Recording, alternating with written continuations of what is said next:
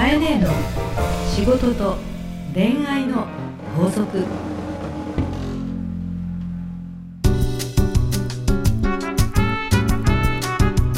番組ナビゲーターのナグです。カエネの仕事と恋愛の法則第89回始まりました。すごい。カエネ今日もよろしくお願いいたします。89回よろしくお願いいたします。皆さん盛り上がってますか？ははい。あえーえー早速ですが、うん。カエネなんか皆さんに報告したいことがあるということなんですけど。えっとね放送がね今日で収録最後だから、はいあのこの後のニュースを立て続けに今言っとかないとさ。そうですね。伝えられる未来の話を今言っとかないとね、はい。みたいなね一つは、はい。えっと、本当は間に合わせたかったんだけどこの放送収録までに、うんうんうんあの LINE スタンプで LINE ですね。カエネのお叱り系キャラクターを出してるんですけどまだ LINE さんからゴーサインが来てなくてですねなんか一般の人から募集する、ね、LINE スタンプっていうのは今一般の人が応募できるらしいので大量に応募がいってるらしいんですけどもえっと多分ですねどうだろう9月ぐらいになったら皆さん、えっと、姉ボス姉ボスっていう名前で検索いただきますとはい。私がチッチッチッとかですね。えあの泣くなよみたいな感じでですね。ーカエネらしいそうあのナグーを。イメージしてやっつけてるみたいな、なのでこのイラストはですね、はい。スタンプは使い方はですね、ええ。まず本当に女性上司の方。うんが、えっと、部下に使っていただくとかですね。という方が使ってください。あと逆にですね自分一人で楽しむと。あのご自身がやられたい時言われたい時にもぜひ使っていただければなと思いますけどえーカイネーのキャラクターで「姉ボス」という LINE スタンプが9月に多分出ると思います、まあ、はい。時々思い出して検索してください、はい。あと9月28日に、うんえー私の書籍が出ます。お9月はいありがとうございます。はい。えっとタイトルは決まってますか？はい、これも仮タイトルなので、あはいはいはい。あのまた日野佳代子で検索いただくとダイヤモンド社から、えー、と一応仮タイトルは、えー女性は起業しよ女性は起業しよう。う、まあ、特うん。にあの主婦の方ではい。お子さんを持ってらっしゃるとか結婚をししようかなとか、うん。子育てをしてるんだけれども会社をずっと勤めてきたけども、はい。子育てがなかなか大変だなという方にですね、えープチ企業は女性に向いていますよというような内容と子育てとのバランスを合わせてご説明しているような書籍が出ますので。ぜひあのアベノミクスでうん。今女子が頑張る時代ですから、そうですね。それに向けてえ書いております。でもう一個言っていい？おあ三つ目。はい三つ目。10月の後半から11月にはい。また本が出ます。はい、はい、今度ははい、これは、えっと、はいディスカバーはいはいはい21というところからですね。えっと、またこれも仮タイトルですけども。えっと、ビジネスで勝つ女性の話し方。みたいな路線、これも仮タイトルなので、またあの10月ぐらいになったら思い出してですね、はい日野介護で検索いただいてですね。まああとハはいーストーリーのホームページとかでチですね。クできますかね。はい、ということで、はい今年いろいろ、はいあの動いていくと。動いていくということなので、はい皆さんと出会いたいと思います。えっ、とそれから、はあの、いポッドキャストもですね、ええっ、ととてもこの番組気に入ってダウンロードをたくさんしてくださったということで、うん。もう少しじゅ、あのデータを置いとこうかという話がありましえあのて、8月いっぱいで番組は終わるんですけど、うん。うん。それ以降も聞けると。約90回分、はい。ね。今日来てくださった方がね今うん。33回までは頑張って聞きましたとかね おっしゃってましたけど約90何回分がですね、は1年間、えーポッドキャスト上にうん。置かれていますので、うん。まあ、いつでも思い出して聞いていただければと、そうですね、まあ、はい。そこが一番ポッドキャストのいいところですよね、うん。まあ、ラジオとかだと1回聞いたら終わっちゃいますけど、うん。うんうん。まあ、ポッドキャストの場合は何回でもうん聞けるんで、はい。まあ、あの響いたところを繰り返し皆さん聞いていただければなと、はい。はい、思っておりますので、ということでてんこ盛りニュースいっぱはい。い。お届けいたしました。はい。じゃあ今日も皆さんの心に響くようなはい。配信になればと思っております、はい。今日もよろしくお願いいたしまます。すそれではかいね、はい。えー今日もはい。悩み相談のくじを引いていい。はい。はい。じゃがじゃがじゃがじゃが。じゃがじゃが。じゃがじゃん。4番。四番。はい。もう常連てるちゃんですようこそいらっしゃいました。本日も会員に会えることが光栄の限りでございます。皆さんあのこの声を聞いたことがある方も多いんではないかと思いますはい。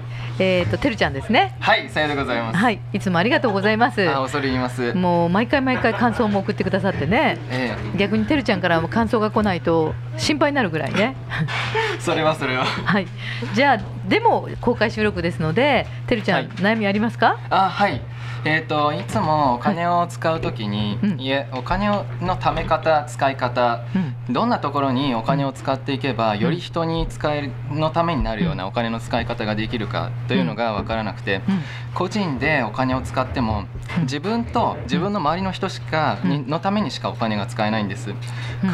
うんかカイネは日々どんなところにお金を使っているかということを知りたいのと、うん私のような個人でお金を使うとしたらどんなところにどういうふうにお金を使えば人の役に立つかということを教えてください。はいえっ、とお金いっぱい持ってんの？なさそうだねああんまりないです。ただ日々貯めてはいます。えっ、と以前放送で言ったかどうかわからないんですけども、マズローの5段階欲求という、はい。あの法則がありますええ、まあ、心理学とかですね検索なさると出るんですけどもマズローの5段階欲求の第1ステージはええ生存欲求と言いまして、自分が生きていくために。人間は一生懸命自分が生きることがうんうん。。ねとにかく目の前で大事なわけではい。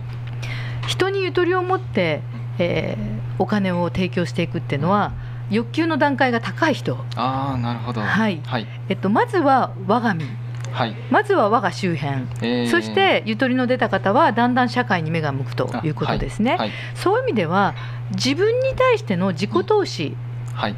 えっと、人生というのは、えっと、てるちゃんいくつだっけ？二十九です。29ね、えっと、私創業した年が29なのねですごく辛い大変な創業でしたけどお金がなくてね、はい。でも、えっと、その29から今から歩んでそれこそ平均年齢80歳代までの時代ですから、はい。まだまだ2倍3倍と生きれるわけじゃないですか、はい。そしたら未来に向かってえまず自分が、ね、お金をどっかに寄付する前にはい。自分がお役に立てる人になるという人物作りのためにお金を使ってください。はい。自分という人物がお役に立つことが最初の第一歩だと私は思う。はい。と思うとまずてるちゃんが自分自身のために自己投資はい。何してる？何もしてないです。おはい。ストレートで分かりやすいけどね、でもてるちゃん私が知ってる限りいろいろ勉強行ったりとかセミナー行ったりとかしてるんじゃなかったかしら？ただやっぱり毎回役に立たずに終わってるっていうのが正直なところです。恥ずかしながら。役に立たずに終わってるってのはどういう意味？えっ、と聞いても実際に自分がうんかつ、具体的に何を行動していいかっていうのがわからないで終わってしまうとか、うん聞いても実行しないでいいるっていうこ、終わり方をしています。うーんそれは多分あの前回の時西岡さんがね自分はこうなりたいとファッションのお話で、はい。自分はこうセルフイメージというかな自分はこうなりたいと思ってそこに合わせてファッションを選ぶんだってお話だったんですけれども、自分自身どんな男性になりたい、どんな男性になりたいかというと、うん。男性としてどうかというよりも、うん。最高の絵を描ける人になりたい。性別を問わずに最高の絵をうん。どんな時でもか描いてどんな人にでもうん。その人に合ったその人が喜ぶような絵を描けるようなそんな人になりたいと思ってます。絵というのは以前もあの公開収録の時おっしゃっええ。書いてくださってましたけど、はい、えっと、いちょっとあのリスナーの人に分かるようにもうちょっと自分の絵っていうのはイラストを描くとかえーいわゆる絵画とかなんだろう油絵で描くとかそういう意味？えーといえそれとどんな画もイメージ？材でも、はい、いええー、と人に合わせてその人に合わせて、うん。その人が最も喜ぶような、うん。えー、と絵をその,、うん。その人その人に合わせて提供できるような、そんな絵が描けるようになりたいと思ってます。そうか。ということは自己投資はもう答えはもしそれが本当に真実ならよ、え絶対にてるちゃんはー、え。ー絵のことにこだわり続けて探求をあしーなるほど。勉強してますか、はい。あ今全然してないです。なんで？えっと 面白すぎやあんた。そうですね。以前絵画教室には通ってたんですけれども、うん。やっぱり、えっと頑張れなかったんですね。なぜ頑張れないの？うーんとその時は、はい。えっとお仕事を一生懸命ややろうということで逃げていたっていう面があるのと、それからえっとやはり、えっと、絵を描いているのがその時は絵を描いているのがすごい辛いなと思っているのと、それからどんな絵が描きたいのかっていうのが今は自分でもわからないっていう状態にいるからです。うーん。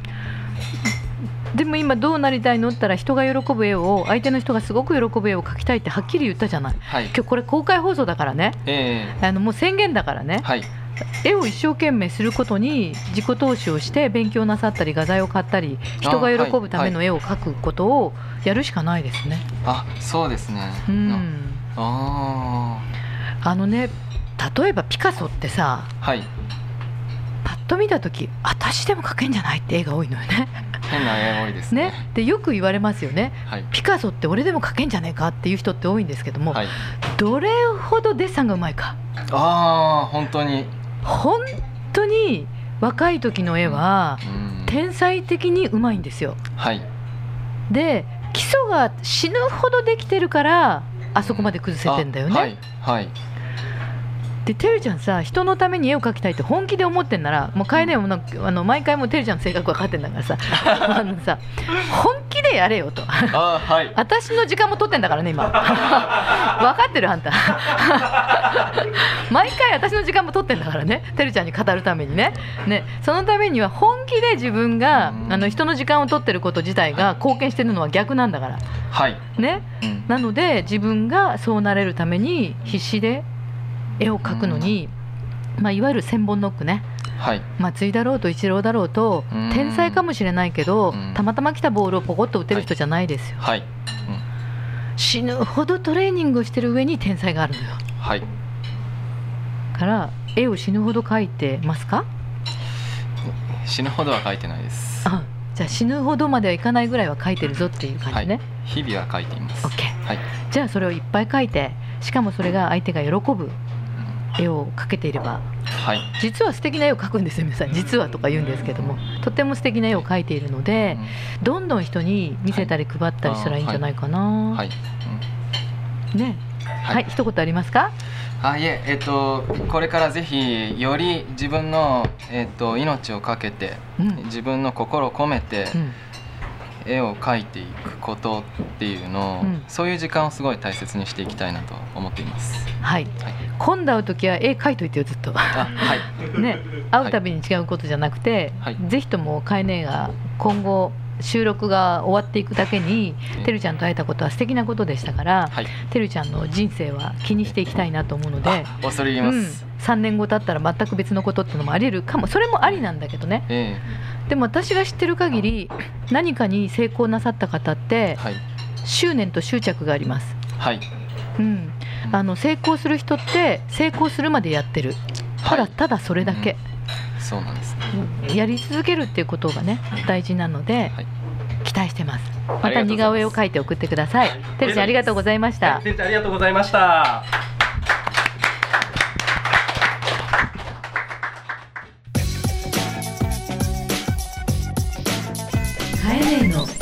仕事と恋愛の法則。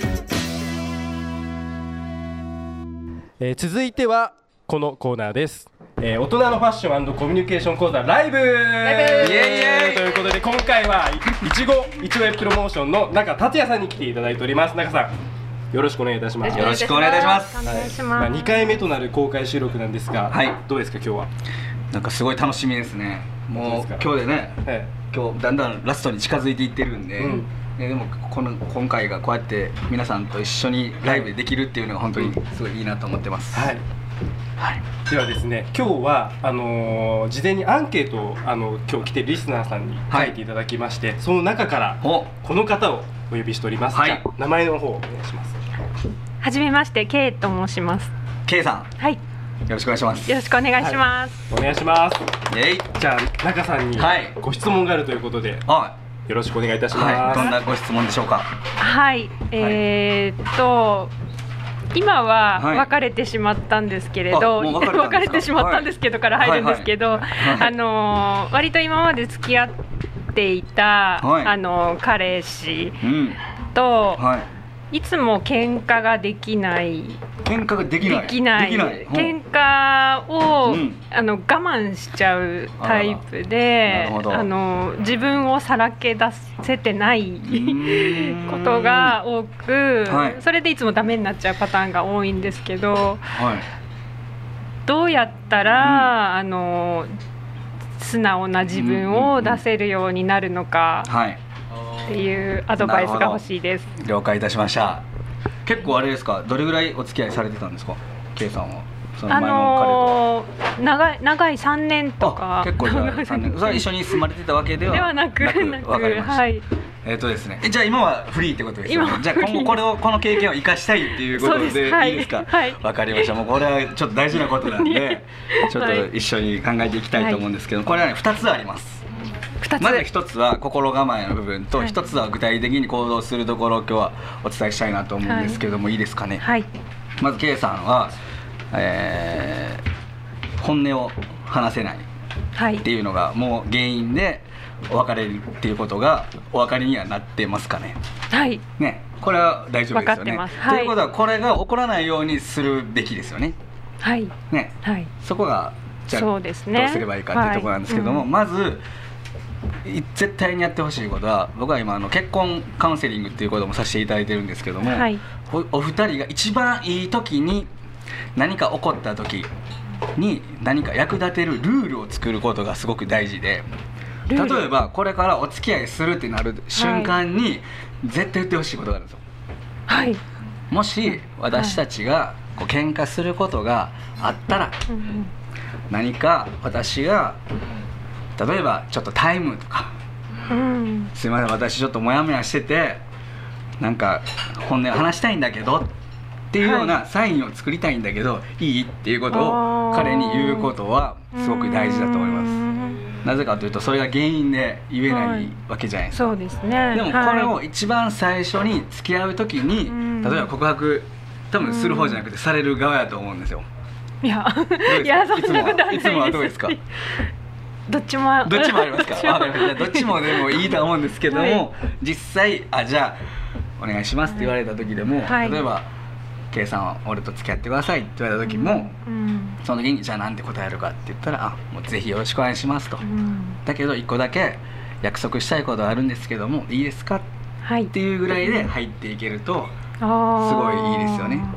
うん、もう最初から最初にガツンと決めといた方がいいです。こはい、こは、はい、なぜかというとそれが原因なんで。あーあ、うん。そうですね。でもう一個は一番いい時にうん。その思いを伝えると男性は逆に、あ俺がしっかりしなきゃっていう気持ちになるんですよ。ねやっぱり K さんのことを本当に好きでうん。絶対一緒になってもしかしたら結婚するかもしれないっていう思いはい。で告白されるわけですよね。あだからその時にちゃんとそれを受け止めてだけど私は一個だけお願いしたいことがあるっていうふうに入ればいいと思いますこれがまず一つ。ですはい。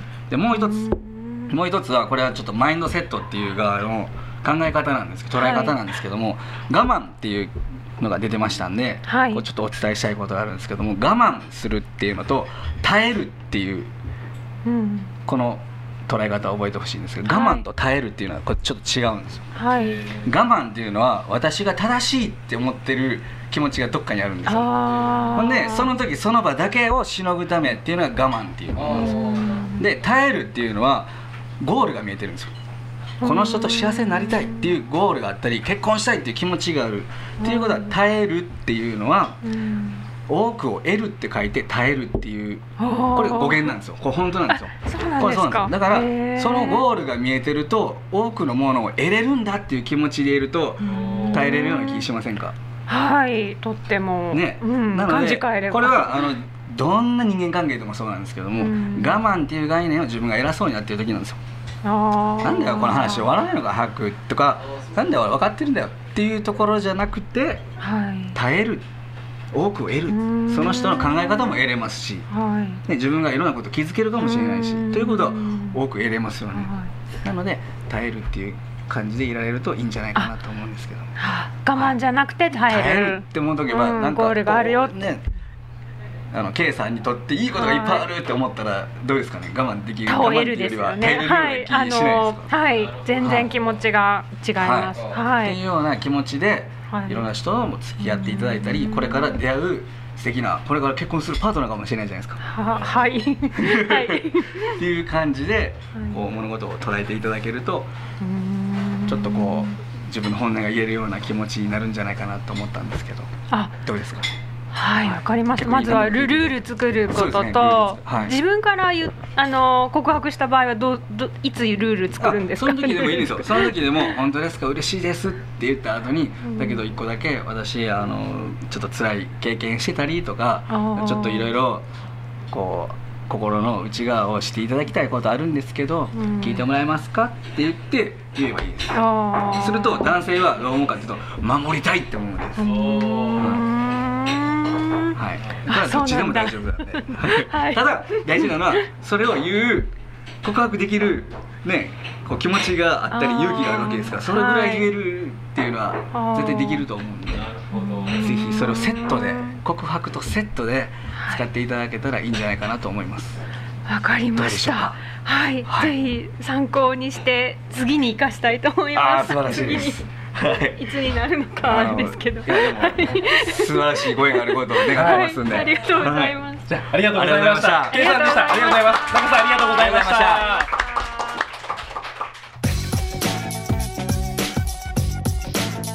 カエネの仕事と恋愛の法則